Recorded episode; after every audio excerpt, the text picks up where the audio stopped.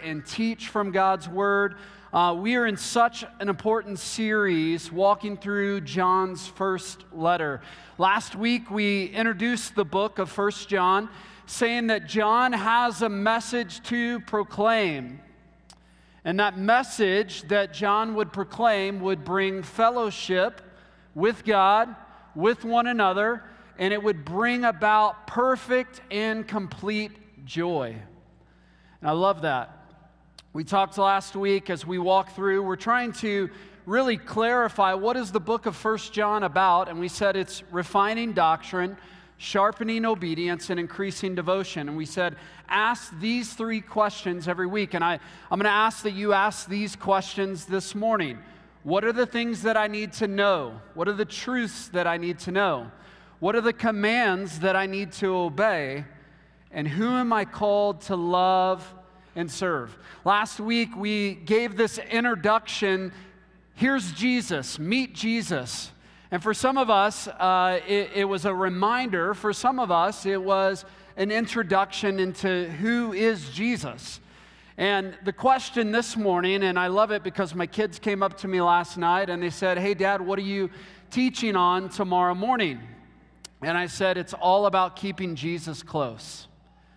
Last week was Meet Jesus, and this week is how to how do we stay in fellowship with Jesus? How do we stay close to Jesus? And if I were to just ask you this morning and I want you to really take stock, take inventory of where you are this morning. How's your relationship with Jesus? And how would you answer that question if we were sitting across the table from one another? Maybe sharing a meal together or a cup of coffee, and I were just, to just ask you, how, how's your relationship with Jesus? Does Jesus seem close? Does Jesus seem far? Does, does Jesus seem near? If you were to rank yourself, you were to, to say, you know, one is just our relationship is ice cold. And 10, our relationship is burning hot. Like, where, where would you fall? And I want us to, to really answer that question sincerely this morning. How's your relationship with Jesus?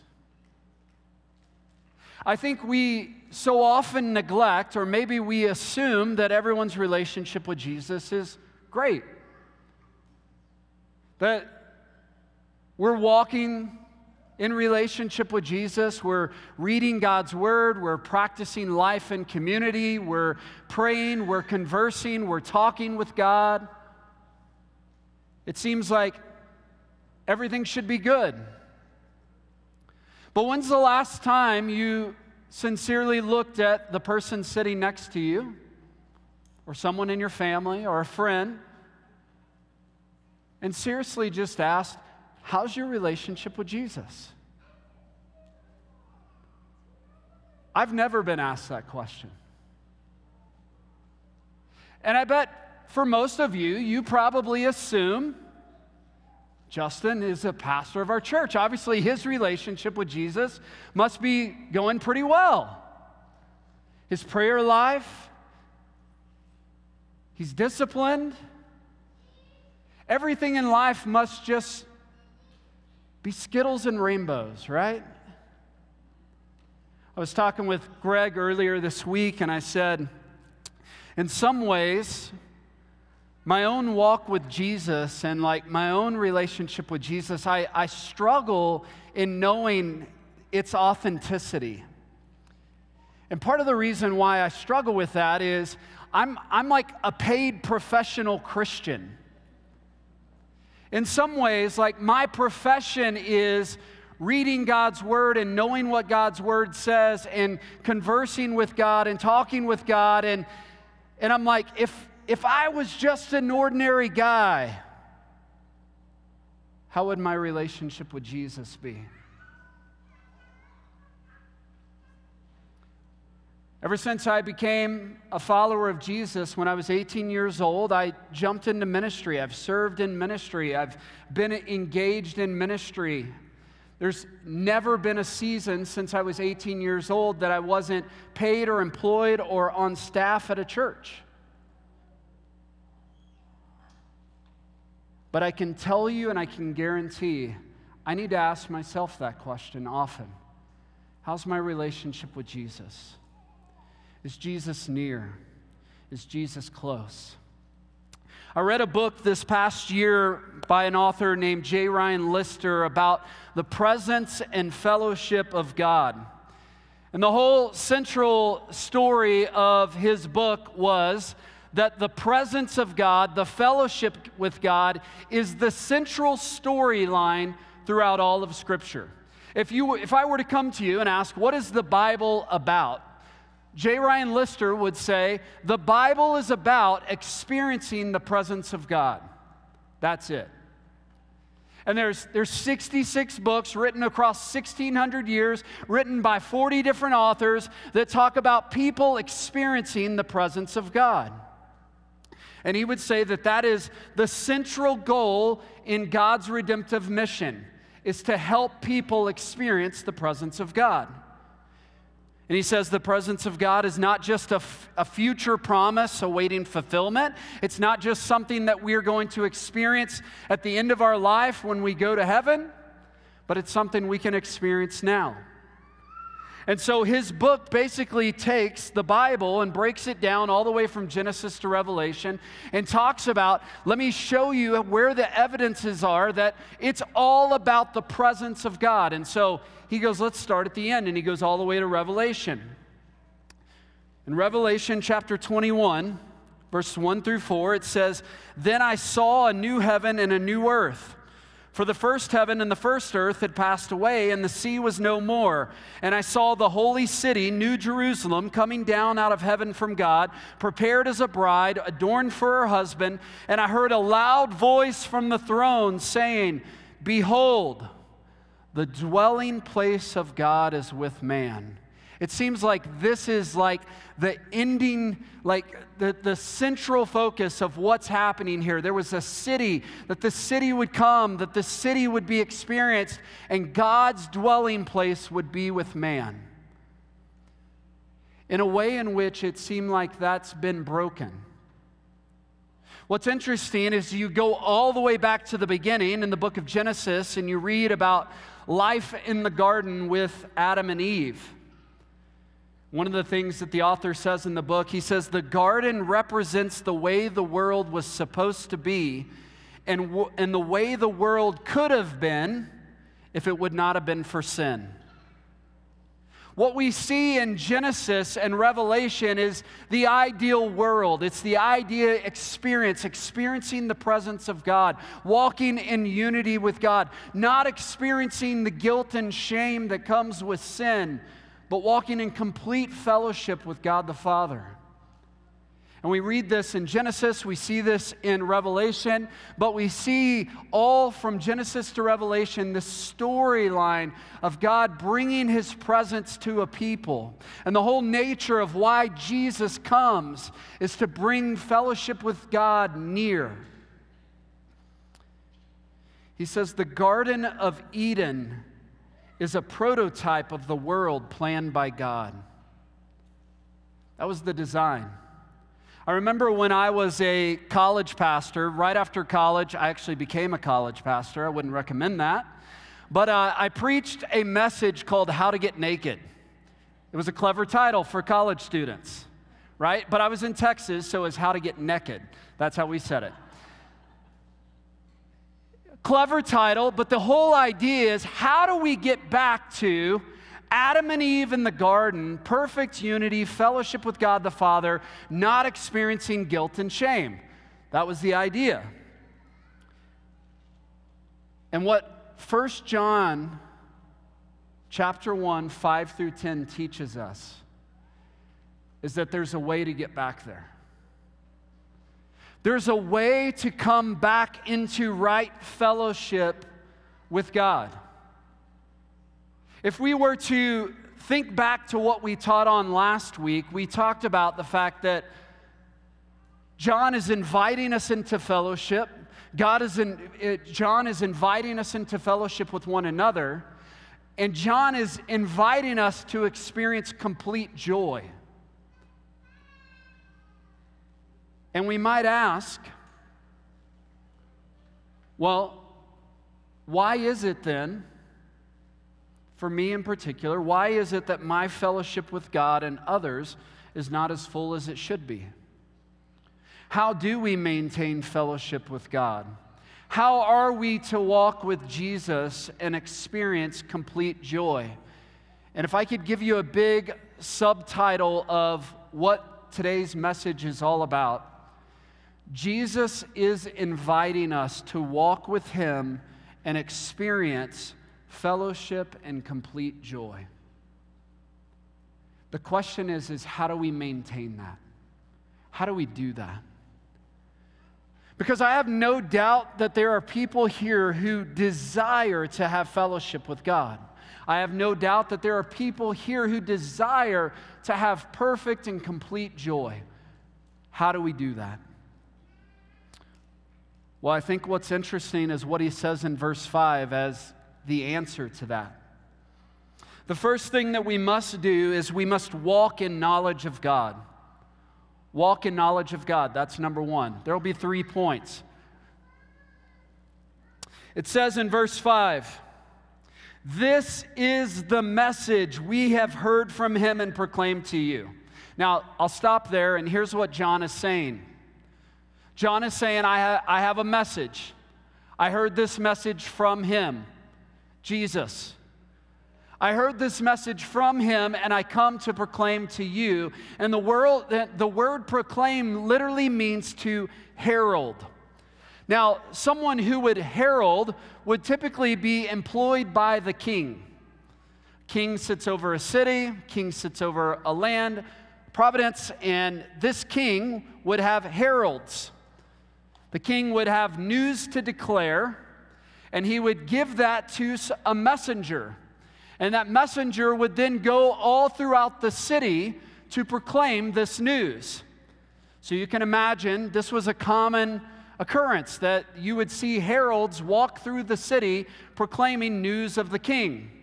And here comes John proclaiming news of a whole nother type of king, King Jesus.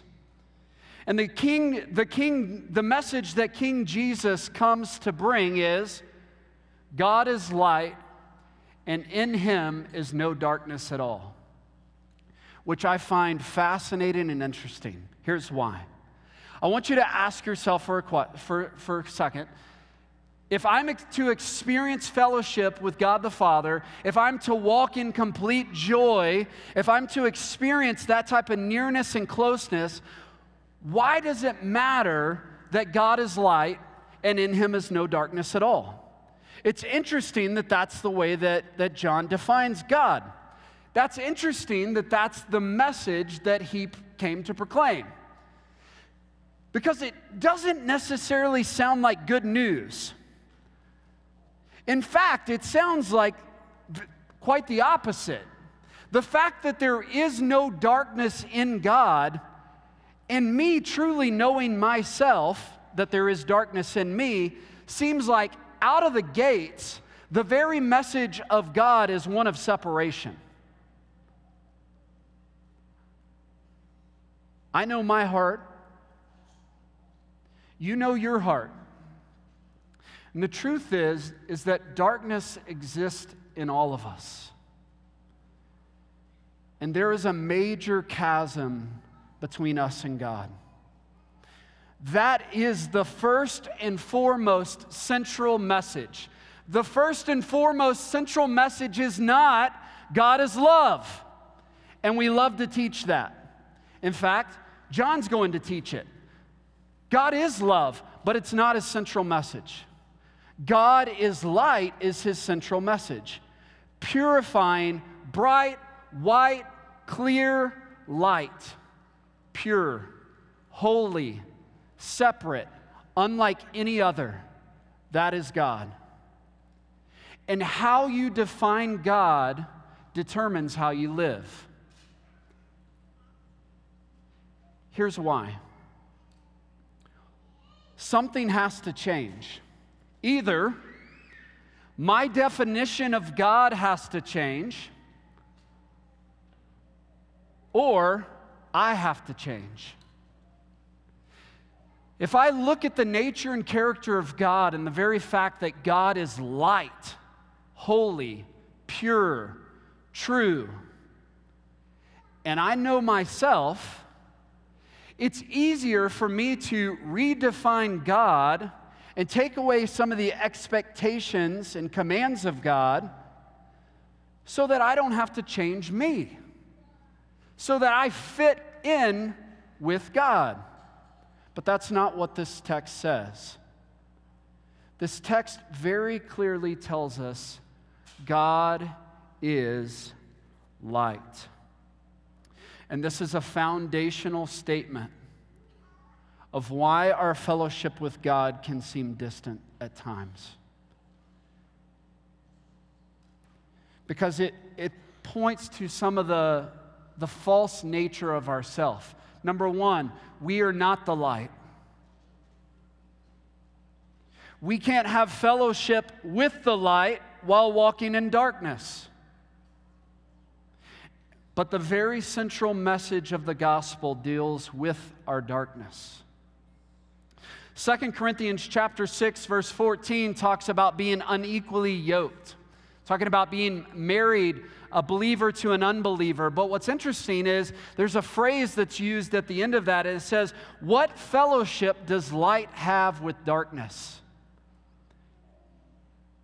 And that's verse 5 is the very reason why there is brokenness in our relationship with God, that it's difficult to experience fellowship with God because God is light.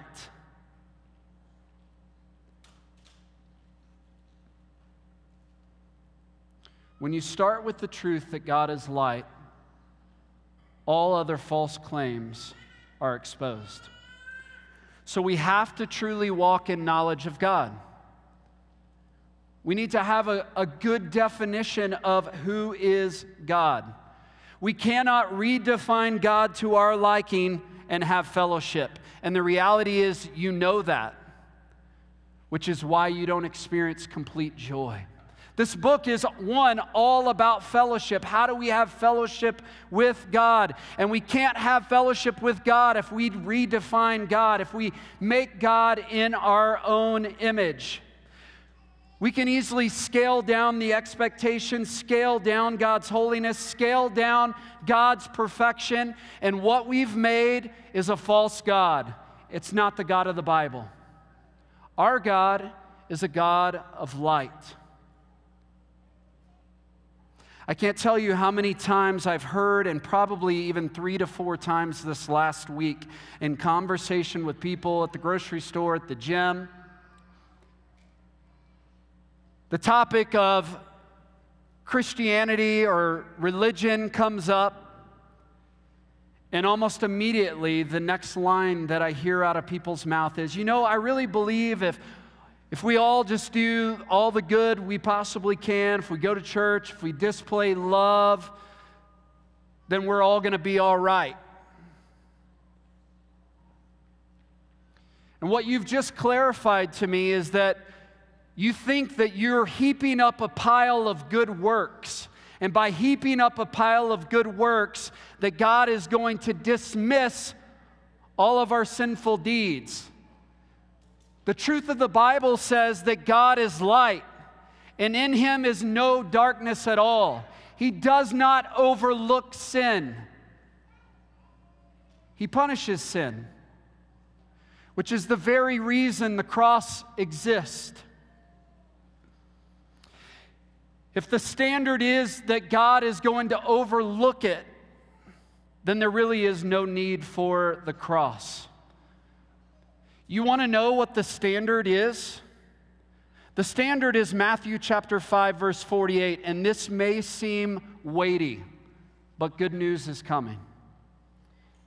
Matthew chapter 5 verse 48 says this, "You therefore must be perfect as your heavenly Father is perfect." Anybody feel like we got that obtained? There shouldn't be a hand in the room. None of us can obtain perfection. None of us. But good news is coming. Hang on. We all attempt to persuade ourselves that all is right between us and God, right? Because that's where joy comes from. If, if we're good with God, then that's where joy comes from. And so we persuade ourselves. Joy comes from knowing that we are in fellowship with God. And so John spends his whole book helping us not doubt it, not question it, but have assurance in it. We want this type of fellowship. So, how do we do it? He gives us this message in verse 5, the message we've heard from him proclaimed to you that God is light and in him is no darkness at all. And then he goes in and he tells us some things we must walk in. The second point is this not only do we need to walk in knowledge of God, we need to have a correct definition of who is God, but we need to walk in truth. We need to walk in truth. There are five or six, I can't remember how many, if statements in this passage. If you claim this, then this must be true in your life. If this is true, then this must be true. And what ultimately John is, is saying that there are some false claims that are coming up in this church at this time, verse 6 through 10. If we say we have fellowship with him while walking in darkness, we lie and do not practice the truth. But if we walk in light as he is in the light, we have fellowship with one another, and the blood of Jesus, his son, cleanses us from all sin. If we say we have no sin, we deceive ourselves, and the truth is not in us. If we confess our sins, he is faithful and just to forgive us our sins and to cleanse us from all unrighteousness. If we say we have not sinned, we make him a liar and his word is not in us. So there's, there's reality here that there are probably some who've said it's okay to walk in sin. That was one of the claims. And that's one of the things he's addressing. It's okay to walk in sin.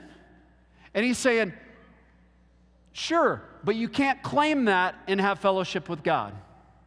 Those two cannot exist. Some would say, and we, we've talked about redefining doctrine, there's a doctrine called antinomianism that basically says any sin that we commit is outside of our body, it's the fleshly part of us. And so I can literally say that I have no sin because it's the fleshly part of me. And this was a common belief of those times. But the reality is is that's not true. There are some that say, hey, Christ will forgive sin, so I can just go on and commit all the sins I want. And he says, that's not someone who has fellowship with God. There are some that they don't have any sin. They're like, I'm perfect, I'm sinless. And he says they're blind and ignorant. This is his words. So John is pointing out you can't say one thing and act another. He says, if this is true, this must be true. So he gives us three ways to walk in truth. The first one, some of us, verse 6, we walk in sin. Verse 6 says, If we say we have fellowship with him while we walk in darkness, we lie and we do not practice the truth. It doesn't say he doesn't know the truth, it says he doesn't practice the truth. And that's a key point that I want to point out. There's a lot of people who look at this and go, Can a believer, this letter, First John, was written to believers, can a believer walk in darkness? And there are some that would say, Yes, they can walk in darkness. They know the truth, they're just not practicing the truth.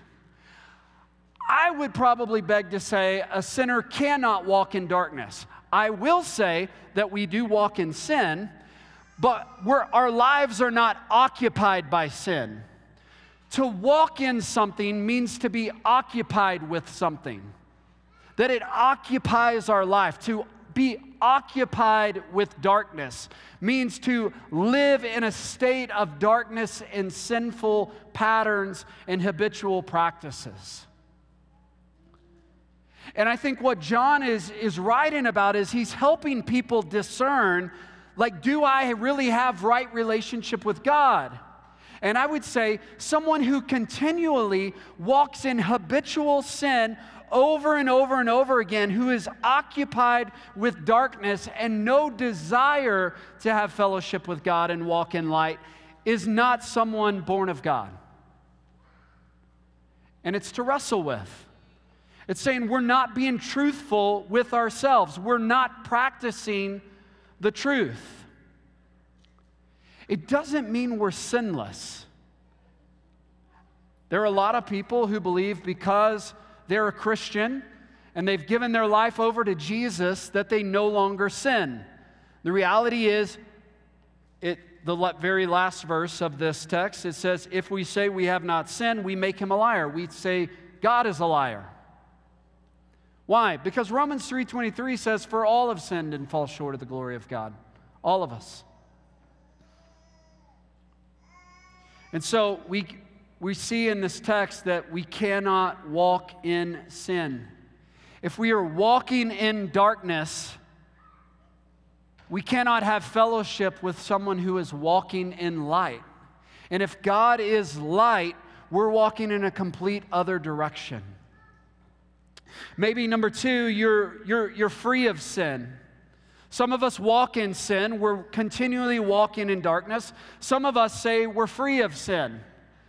Now, I know that probably most of us here in the room would not make the claim that you're sinless and that you're perfect, but many of us would minimize our sin. We cover, we hide, we deny, and we lie about our sin. We conceal our sin because we want others to believe we're free of sin. In verse 8, it says, If we say we have no sin, what do we do? We deceive ourselves, and the truth is not in us. We lie to ourselves. Why would we do that? Let me give you an answer. Because I'll be the first to say, that it's easy to conceal, to hide, to deny, to cover up our sinful areas. The reason we do that is because we know that God is light and we know that God's standard is high. We know the standard that God is looking for. God is looking for a life of righteousness, not filled with stains and impurity, a life that is free of sin. We know that God is, is searching for those who are righteous. And so you and I, we look for our righteousness in other things other than Christ. Let me give you some areas of righteousness. These came from Bob Thune's book, Gospel Centered Life. How about job righteousness? I'm a hard worker, so God will reward me. Family righteousness. Because I do things right as a parent, I'm more godly than the parents who control their kids, who can't control their kids. Theological righteousness. I have good theology, so God prefers me over those who have bad theology. Intellectual righteousness. I'm better. I read. I'm more articulate. I'm more culturally savvy than others, which obviously makes me superior schedule righteousness. I'm self disciplined and rigorous in my time management, which makes me more mature than others. Flexibility righteousness. In a world that's busy, I'm flexible and relaxed. Mercy righteousness. I care about the poor and disadvantaged the way everyone else should. Legalistic righteousness. I don't drink, smoke, or chew or date girls who do. Financial righteousness. I manage money wisely and stay out of debt. Political righteousness. If you really love God, you'll vote for my candidate. Tolerance righteousness. I'm open minded and charitable to those who I don't agree with. And the reality is, all of us are trying to gain credit towards our account. We're trying to gain a righteousness of our own. We're trying to look for a way in which that we can walk and feel good about ourselves. But what's interesting is this text teaches that that's not the way to fellowship with God. In many ways, we build up these false identities of, of righteousness, and they actually minimize our view and need for relationship with God the Father. In verse 10, it says, If we say we've not sinned, we make him a liar, and so we call God is a liar. The cross is God saying you're a sinner.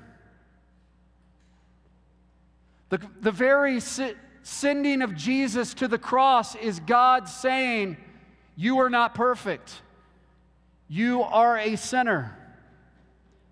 And to deny our need for that is to call God a liar, to deny our need for the cross. Charles Spurgeon says, He who cannot find water in the sea is not more foolish than the man who cannot perceive sin in his members. We all have sin. Proverbs 28 13 says, Whoever conceals his transgressions will not prosper, but he who confesses and forsakes them will obtain mercy. So, the only response that we have to maintain fellowship with God is to own our sin. Is to own our sin. And I, can, can we just be honest here for just a few moments? Because all of us, in relationship with the people in this room, whether we fall under critique from, from our neighbor, from our friend, maybe they're calling us out on something and immediately we begin to defend. Immediately we begin to protect ourselves. Immediately we begin to blame. Immediately we begin to conceal. Immediately we begin to hide. It just goes to show how little we truly believe the gospel. Because the appropriate response, but not the immediate response, the appropriate response is to agree, is to go, yeah, I'm not so great. Yeah, there's areas of my life that still need shaping. Yeah, there's areas of my life that are still dark. My thought life my actions, my response, my attitude, my behavior sometimes doesn't match up with the character and nature of Jesus. It's true. And the Bible tells us that when we agree with God about our sin, when we own our sin,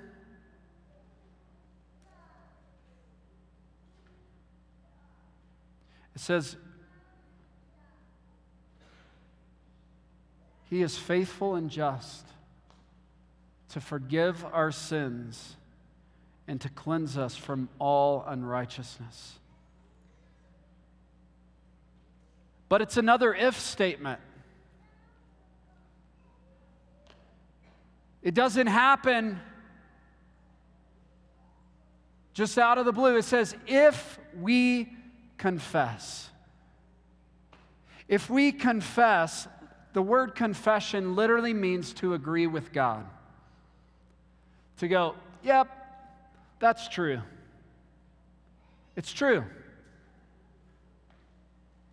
To agree with God and call sin sin. We live in a day and age where we don't want to call sin sin, we redefine it. The commands of Scripture are not suggestions. They're callings, they're commands of God our Father to walk in them. And you and I, if we're honest, are imperfect human beings.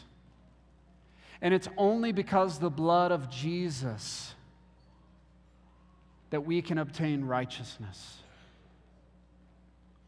Many of us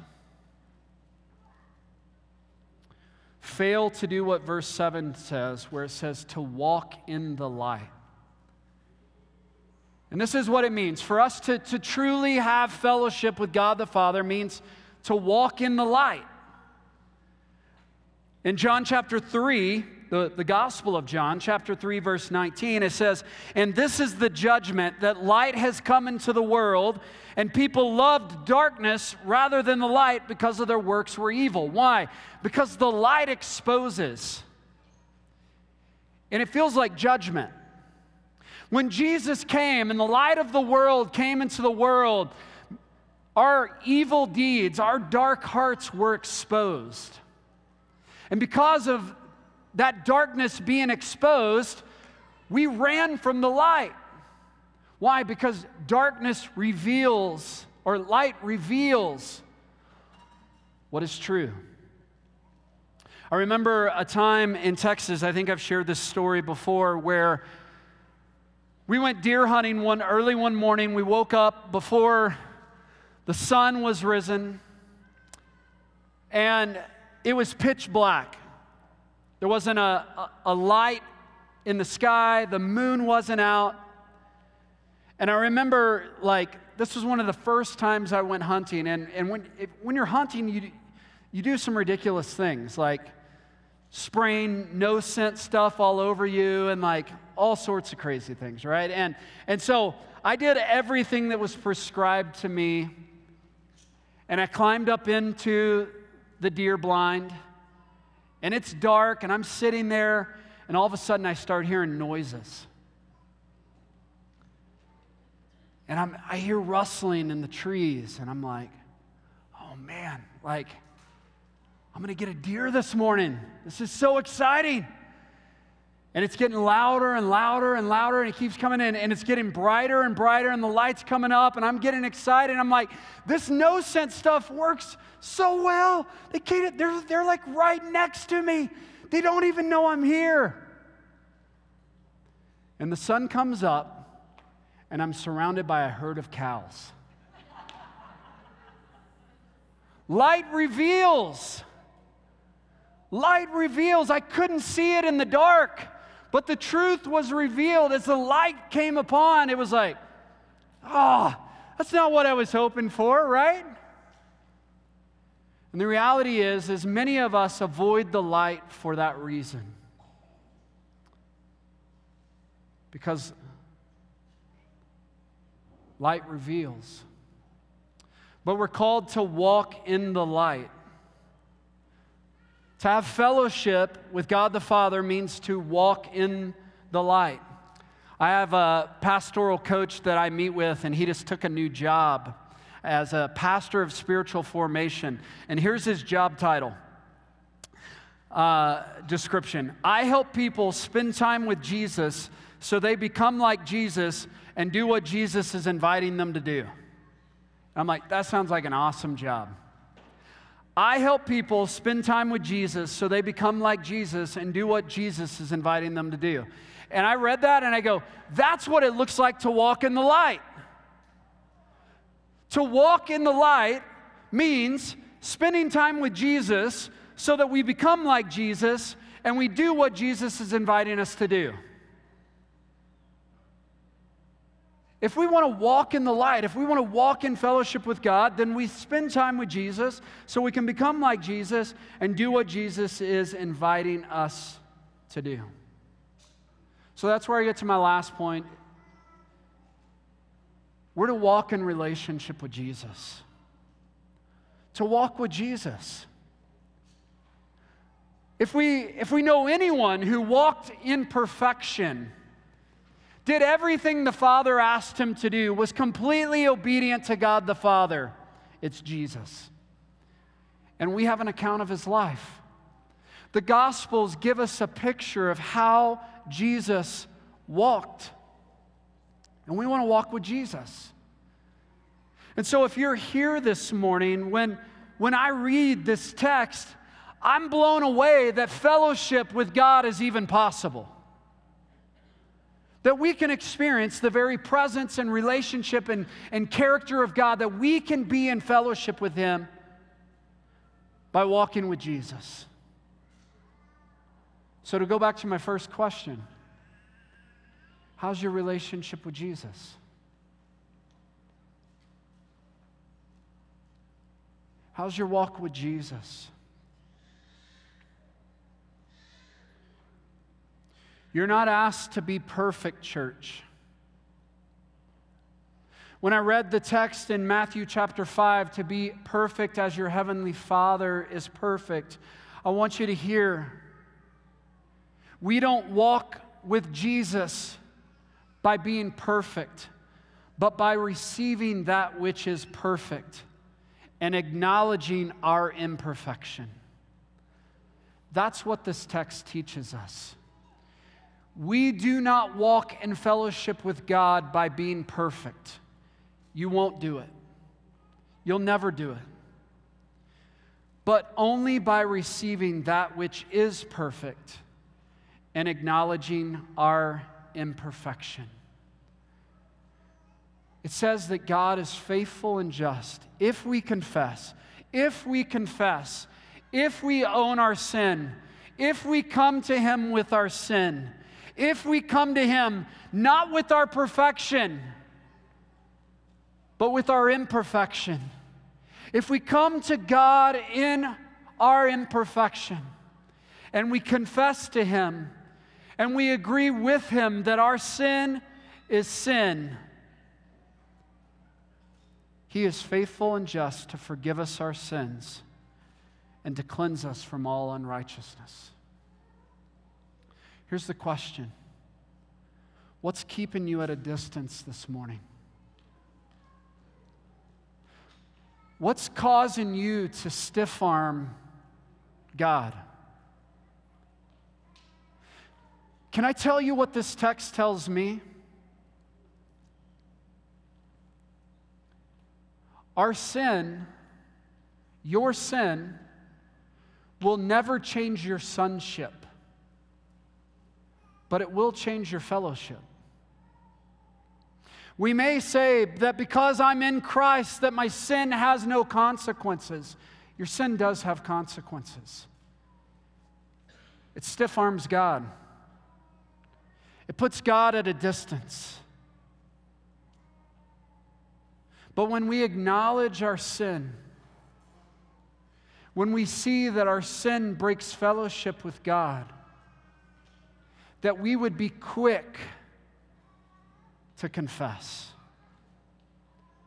So here's what I want us to do this morning a time of confession. And I want to put you at ease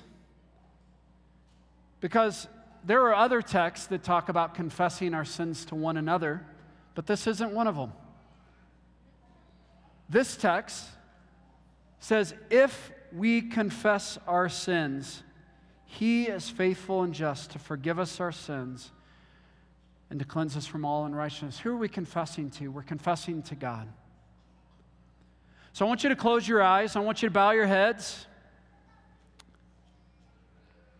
And I want you to just pause for a moment. What hinders us, what stands in the way of our right relationship with God is sin. Sin is the barrier because God is light and in him is no darkness at all. So, would you just confess to God right there where you are? Confess your heart, your need, your longing, your desire for relationship with Him.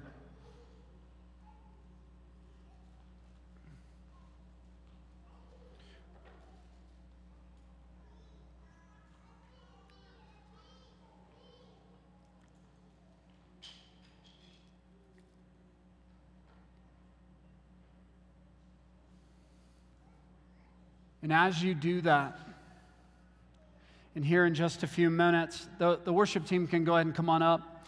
Here in just a few minutes, when we receive communion,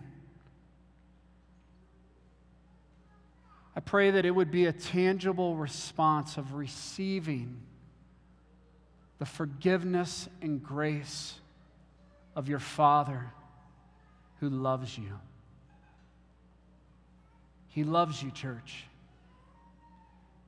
He loves you.